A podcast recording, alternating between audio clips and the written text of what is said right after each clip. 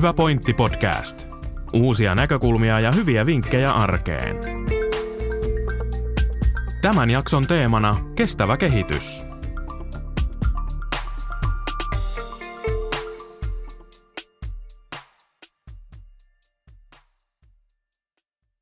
Tervetuloa kuuntelemaan Hyvä pointti podcastia, jossa käsittelemme mielenkiintoisia ajankohtaisia aiheita ja jaamme hyödyllistä tietoa sekä uusia näkökulmia.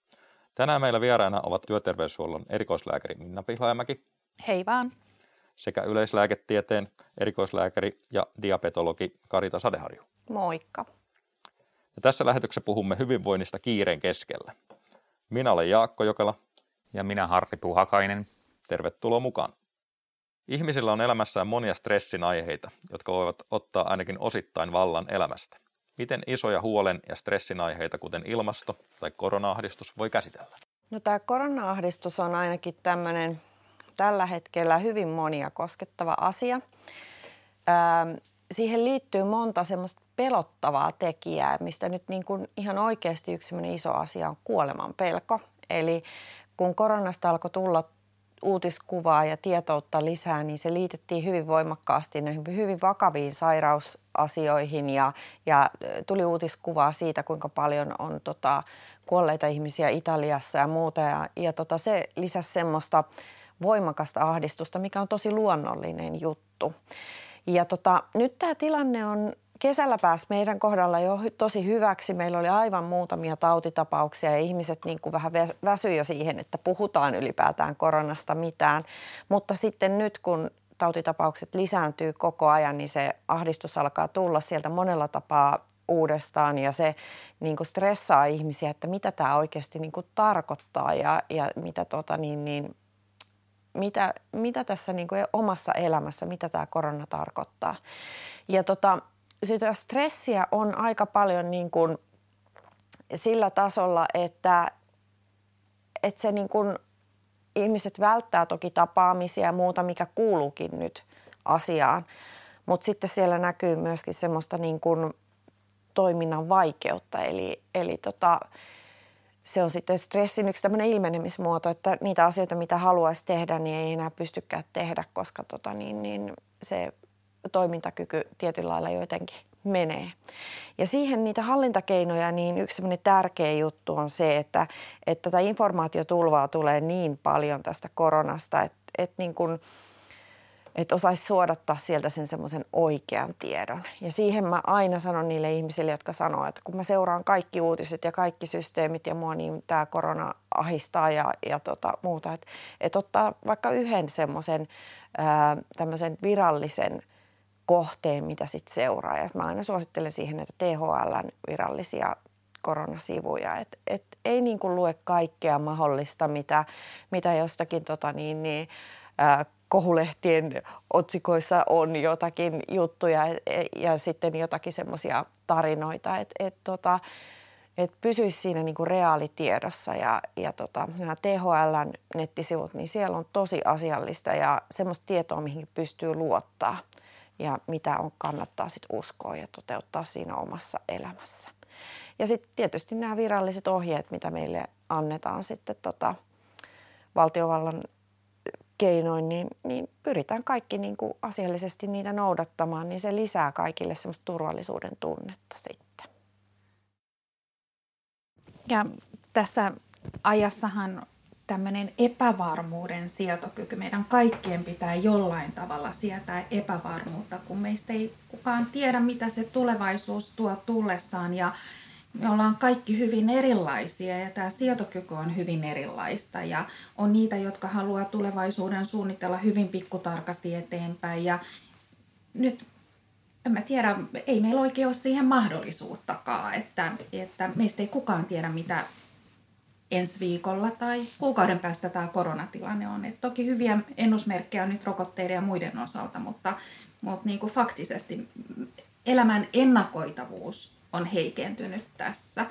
Ja samalla kun on rajoitettu ihmisten liikkumista, niin se, että mikä voi vielä enemmän aiheuttaa sitä niin kuin, ää, epävarmuutta, kun ei enää pääse tapaamaan tuttavia, sosiaaliset suhteet on kaventunut tai ne tapahtuu puhelimitse tai Teamsillä ja harrastuksia ei enää päästä. Että sen mä oon huomannut aika paljon, että et, et kun on tykännyt käydä salilla ja lenkkeilemässä. Että toki tietysti juoksemassa ja ulkona voi olla, mutta et salikäynnit kun on vähentynyt, niin sitten tuki- ja liikuntaelinten sairauksien osuus on kanssa vähän kasvanut kyllä nyt. Että, joo.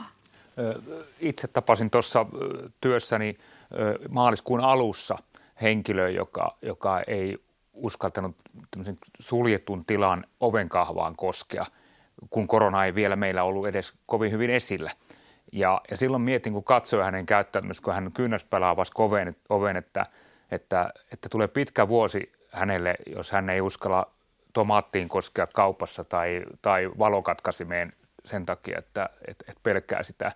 Ö, minkälaisia neuvoja te osaisitte antaa ihmiselle, joka on herkkä tai, tai jollakin tavalla ehkä vähän ylireagoi siihen pelkoon tai uhkaan, mikä koronassa on? Tämä on tosi vaikea kysymys, koska tota niin, niin – totuushan on se, että me ei tiedetä ihan oikeasti sitä, että miten se viruksen kukakin niin kuin mahdollisesti saa. Että kuinka sen kaupasta, saako sen siitä tomaatista vai ei. Että kukaan ei voi varmuudeksi sitä meille tällä hetkellä kertoa. Me tiedetään, että se tarttuu aerosolitartuntana ja, ja on herkkä tarttumaan ja muuta. Mutta että sitten kun on semmoisia neuroottisia ihmisiä muutenkin olemassa ja erityisesti näitä hygienianeuroottisia ihmisiä, niin, niin heitä on vaikea tämmöisessä tilanteessa niin kuin rajoittaa ja ohjastaa ja muuta. Ja tota, kyllä heille niin kuin, tota niin, niin on sitten ehkä neuvottava kaikkea näitä, näitä tota palveluita, mitä nyt onkin tullut paljon enemmän. Että on olemassa kauppapalvelut ja, ja muut, että, että tota niin, niin, se stressi vaan lisääntyy, jos tämmöinen ihminen menee sinne kauppaan ja on, nämä on todella vaikeita asioita, niin kuin miten siihen neuvoo. Että tota, mutta se tulevaisuuteen luottaminen, niin se on se semmoinen tärkeä asia, että pakko meidän on uskoa semmoiseen hyvään tulevaisuuteen ja, ja siihen luottaa. Ja sitten vaan, että kaikki toimittaisiin samalla tavalla kuin, kuin mitä meitä ohjaistetaan, että, että se on se semmoinen tärkeä juttu. Entä näettekö te työssänne, että koronan luoma epävarmuus olisi tuonut jotain positiivisia asioita ihmisten arkeen? On. Ehdottomasti on tuonut myöskin positiivisia arkeen positiivisia asioita. Eli, eli tota, hygieniatietoisuus on lisääntynyt valtavasti. Meille on hoettu vuosikaudet, että peskää kädet.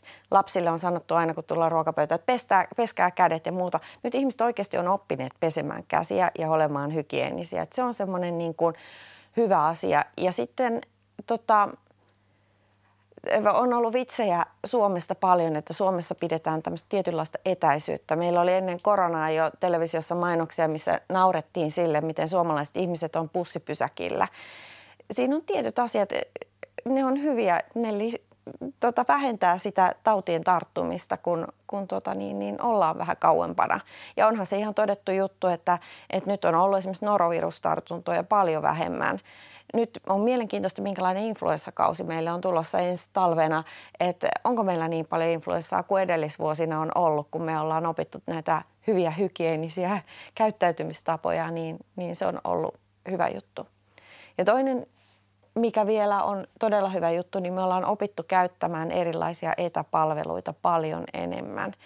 Ja tota, varsinkin meidän alalla niin, niin on totuttu siihen, että aina pitää nähdä lääkäri tai nähdä sairaanhoitaja tai joku muu, niin tota, nämä etäpalveluilla voidaan aika paljon kyllä saada oikeasti aikaan. Että, että niitä on toteutettu aikaisemmin paljon pitkien etäisyyksien takia, mutta nyt lyhyempienkin etäisyyksien takia, niin se on aivan mahdollista käyttää niitä etäpalveluita paljon enemmän. Ja mä näen, että tämä voi jopa meidän yhteenkuuluvuutta parantaa niin kuin yhteiskuntana. Me selvitään tästä. Me tullaan tämän yli että semmoinen niin kuin sosiaalisuus ja sosiaalinen pääoma, että myös etäisyyksistä huolimatta pidetään yhteyksiä ja tuetaan toinen toisiamme, niin mä näen, että tämä on myös semmoinen positiivinen puoli, että mikä kannattaa huomioida. Entä miten näette sen, kun joissakin elämäntaito-oppaissa puhutaan siitä, että pitäisi, pitäisi elää tässä ja nyt elämää eikä sitä sitkuelämää, Ja, ja nythän meidän elämä on aika tavalla sen tulevaisuuden epävarmuuden takia siirtynyt siihen, että ei voida suunnitella sitä, niin kuin Minna kerroit tuossa aiemmin, sitä tulevaisuutta, niin miten ihmiset ovat kokeneet sen? Tässä varmasti jokainen pystyy itse siihen vastaamaan, mutta että yleisellä tasolla mulla on tunne, että on opittu kuitenkin tähän uuteen normaaliin. Kyllä suunnitelmia tehdään ihan samalla tavalla kuin aikaisemmin, mutta nyt huomioidaan nämä rajoitteet, mitä yhteiskunnassa on.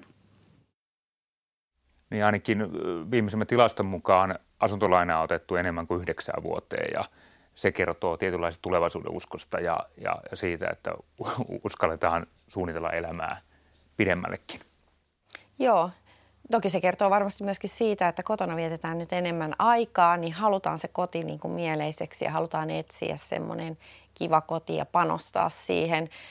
Kesällä laitettiin puutarhoja kotona enemmän ja, ja vietetään niin kuin aikaa, että ei, ei niin paljon vaan koko ajan mennä sinne ja tänne ja tonne.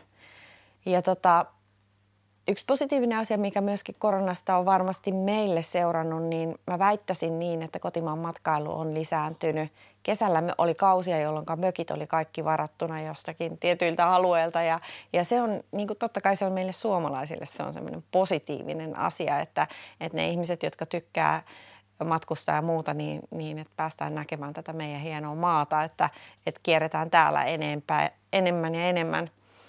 Lapin matkailusta on paljon puhuttu mä oon itse miettinyt, että no tämähän on hyvä, että tänä vuonna sitten kaikki perheet, jotka on aikaisemmin lähteneet etelään, niin meneekin nyt Lappiin talvilomalle. Totta kai sieltä puuttuu ne ulkomaalaiset asiakkaat, että, joita on, jotka ovat tota, olleet siellä iso osuus. En yhtään väheksy niitä asioita, mutta että, että sitä niin kuin voi vähän muuttaa tätä ja aika herkästi meidän, meidän tota, niin, yhteiskunta on kyllä muuttunutkin tässä asiassa, että on, on ruvettu katsomaan matkoja lähempää ja, ja monenlaista – niin kuin, ma, muutosta on uskallettu tehdä asioissa.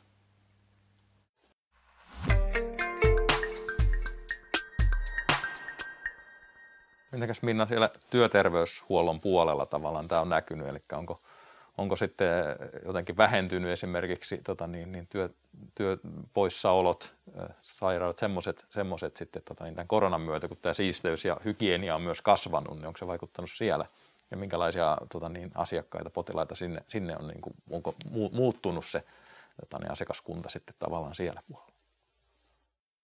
Kyllä ihan samojen asioiden osalta työterveyshuoltoon hakeudutaan kuin aikaisemmin.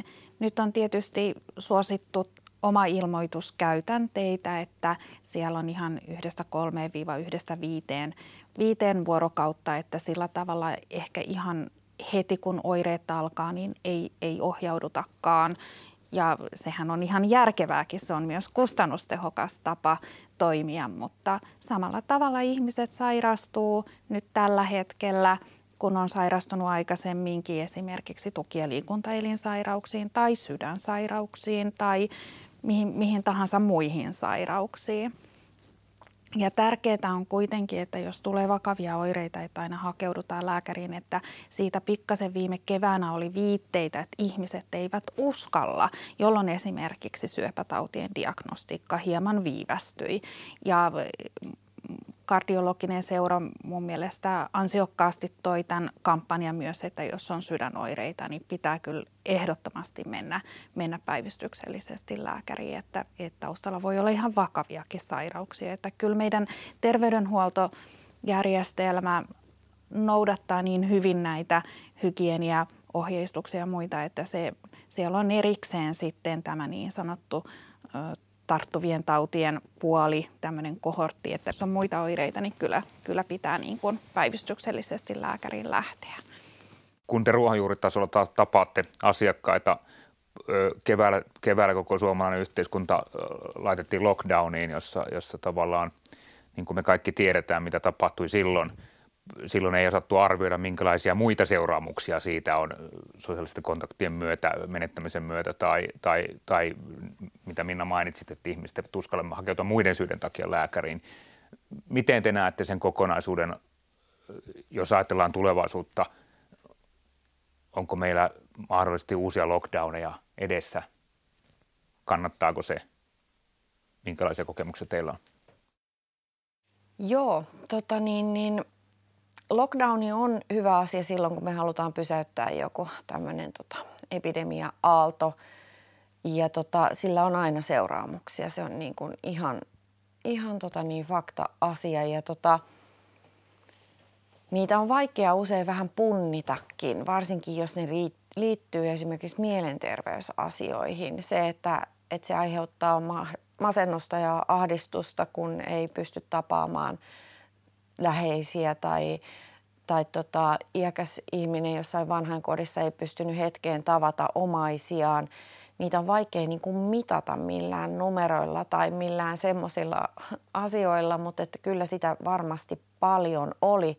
Ja toivottavasti samalla lailla se ei tule enää koskaan toteutumaan, että, että tota, tästä oltaisiin opittu niin, että hygieniakeinoin on kuitenkin mahdollista kaikkea niin kuin toteuttaa sillä siis, että pyri, pystytään toteuttamaan hyvää hygieniaa.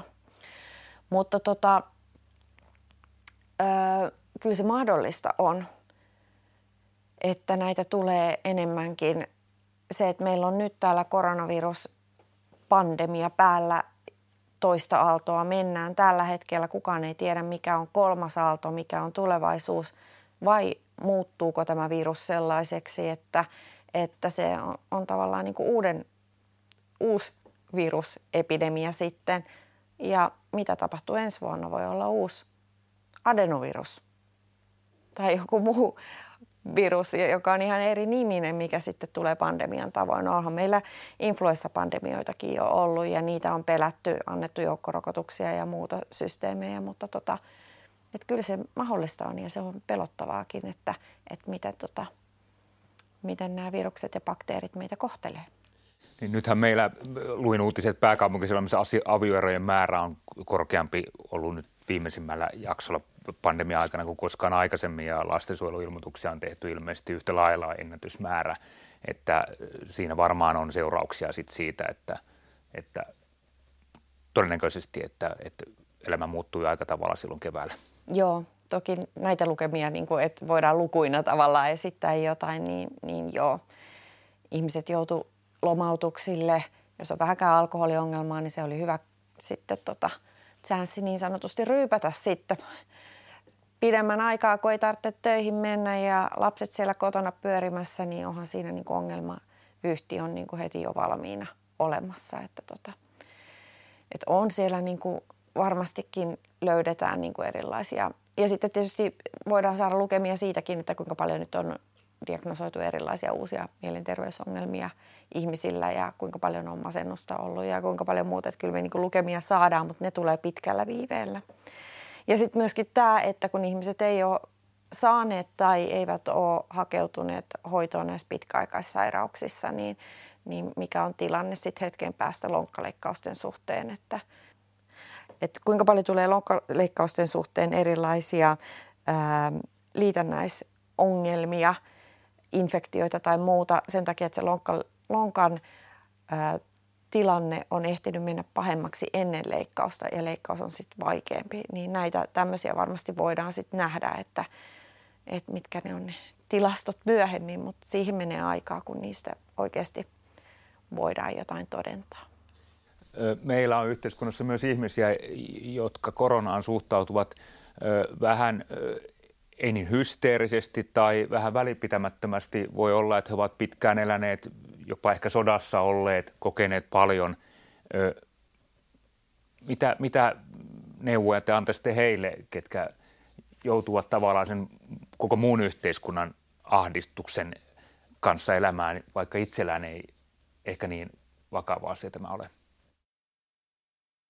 Ilmeisesti tarkoitit sitä, että, että nyt on paljon puhuttu näiden ohjeiden noudattamisesta ja toiset on hieman välinpitämättömämpiä sitten ohjeiden osalta ja ehkä turvavälit, hygienia, maskien käyttö ei, ei ole sitä luokkaa, mitä, mitä ehkä odotettaisiin olevan. Niin ja ylipäänsä, että jos haluaisi vaikka isovanhemmat haluaisi viettää joulua yhdessä ja sitten lapset tai lapsenlapset eivät sitä nyt suositusten mukaan halua, niin, niin tavallaan heidän niin kuin se näkemyksensä, että, että ehkä he joutuvat ehkä sopeutumaan nyt siihen sitten tavallaan suuremman osan väestön ajatuksiin, mielipiteisiin? Tällaisissa epidemiatilanteissa aika usein niin kuin joudutaan äh, paljon pohtimaan tätä yksilön versus sitten niin kuin, yhteiskunnan hyvää. Ja nämä rokotuksethan on tämmöinen hyvä esimerkki lauma-immuniteetin niin kuin rakentamisesta ja, ja ehkä se semmoinen kansalaisvastuu, että me kaikki ollaan osa nyt tässä niin kuin, ää, ennaltaehkäisemässä sitten, että, että suojellaan niitä, niitä, jotka on riskiryhmässä.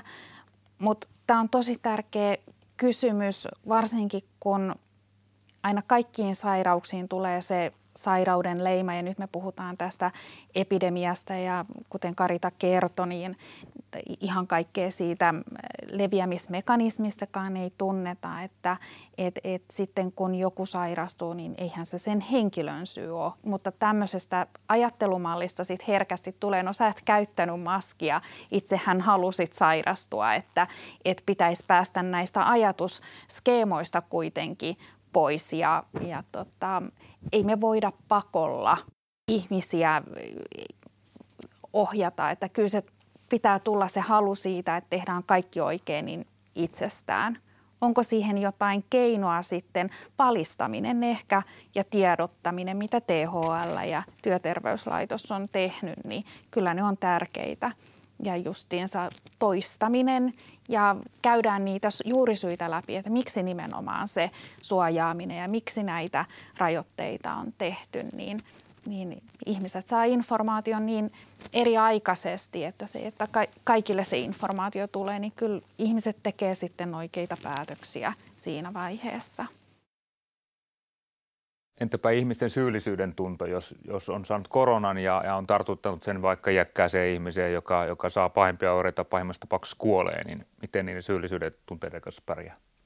Jokaisella on näitä, niin kun, se on hyvin persoonallisuuteen liittyviä tekijöitä, että millä tavalla se oma psyyke suojaa tämmöisissä tilanteissa. Tavallaan niin kuin sen, oman mielen keinot selviytyä, että et kyllähän kaikkien pitää ymmärtää, että tämä, eihän se kenenkään syy ole. Mutta että tässä just niin että miksi meillä on ohjeistusta, miksi meillä on yleisiä normeja, että tavallaan kuljetaan sen protokollan mukaisesti, niin sitten on ainakin tehty kaikki, mitä on pystytty tekemään. Mutta nämä tämmöiset syyllisyyden tunteet, ne on tosi vaikeita asioita.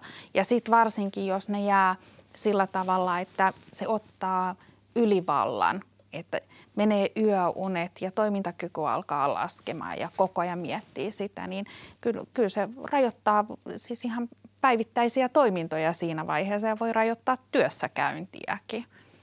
Ja sen takia meillä esimerkiksi on työterveyspsykologi, joka auttaa niin kuin – että keskustelee ja saa niin kuin tavallaan suhteellisuuden niille omille ajatuksille, että onko tämä ihan normaalia, että mä ajattelen tällä tavalla. Tai aika usein se, että kun pääsee vaan keskustelemaan asioista, niin se auttaa jäsentelemään niitä omia ajatuksia sen tyyppisesti, että saa niin kuin mittasuhteet asioille. Aina omassa päässä asiat tuntuu isoilta, niin kuin meistä jokainen tietää, jos joku on jäänyt pyörimään päähän ja varsinkin jos sitä ennen nukkumaan mennessä tai herätessä miettii, niin ne on, on sitten isoja juttuja. Mä vertaisin tätä aika niin kuin dramaattisellakin tavalla semmoiseen tilanteeseen, että, että tota, jos ajatellaan esimerkiksi joku rekkauton kuljettaja, jota vastaan ajaa auto, jossa on, on tota, ihmisellä vakava masennus ja ahdistus ja tekee itsemurhan ja ajaa siihen rekan keulaan. Niin tämä rekkauton kuljettaja, hän tekee sitä työkseen, ammatikseen ja tota, hän saattaa kokea hirveätä syyllisyyttä siitä, että, että tämä kolari tapahtui. Tämä ihminen, joka ajoi siihen hänen autonsa keulaan, menehtyi ja eihän hänellä ole mitään tavallaan osuutta siihen, mikä, mitä kaikkea siellä taustalla oli. Niin niin ihan dramaattisesti tämä koronan tartuttaminen johonkin toiseen henkilöön niin, kuin, eh, niin voi tapahtua samalla, samalla ajatuksella, että siellä on niin kuin ihan semmoinen tilanne, että ei, ei ole niin kuin millään lailla eikä, eikä tota niin, niin, sillä lailla toivottuakaan, mutta sitten kun se tapahtuu, niin sitten niitä asioita pitää niin kuin käsitellä läpi. Ja nämä on ihan mahottoman vaikeita asioita. Olen pari kertaa ollut tukemassa tämmöisessä tilanteessa ammattiautoilijaa ja eipä siihen oikeastaan sanoja ole. Ja se syyllisyyden tunto pitää saada sieltä pois, niin ne on semmoisia, mihinkä niin kuin ammattilaistenkin keinot, niin, niin ne on aika niin kuin vähissä, mutta totta kai terapialla ja, ja tota keskusteluilla ja, ja muulla tuella niin yritetään sitä tilannetta rauhoittaa. Mutta nämä on todella vakavia asioita.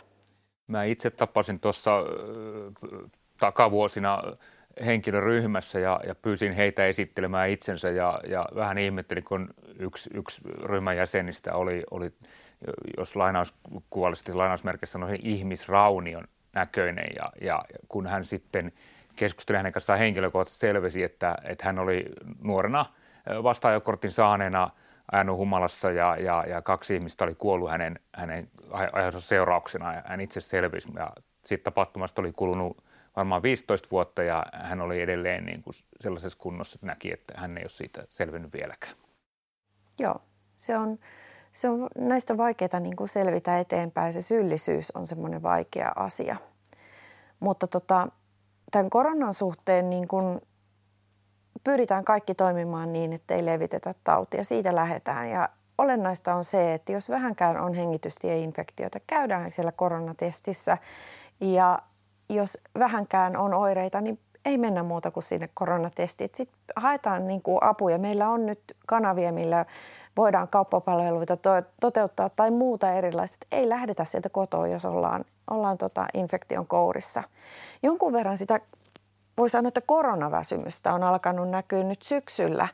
Että ihmiset, joilla on niin kuin nuhaa, tulee vastaanotolle ja kun kysyy, että, että onko, ootko käynyt koronatestissä, ei mulla ole mitään hengenahdistusta, ei mulla ole mitään yskää – niin siinä kohtaa aina niin kuin sille karvat pystyyn, että, että koittakaa ymmärtää, että se korona on jollakin, se on pieni nuha, jollakin se on jopa oireeton yleensä lapsilla, mutta että aikuisilla ihmisillä se voi olla pieni nuha tai se voi olla vatsataudin oireita. Että mennään niihin testeihin ja kannetaan sitä vastuuta sillä, että selvitetään, että onko itsellä se tauti olemassa vai ei. Ja jos on, jos on koronapositiivinen, niin sitten otetaan se vakavasti, ei lähdetä yhtään mihinkään ja, ja tota niin, niin haetaan apua sitten muilla keinoin. Joku muu käy siellä apteekissa, joku muu käy sitten tota, kaupassa ja tota, ollaan se aika sitten omassa kodissa karanteenissa sen takia, että ollaan positiivisia tai ollaan hengitystieinfektion kourissa.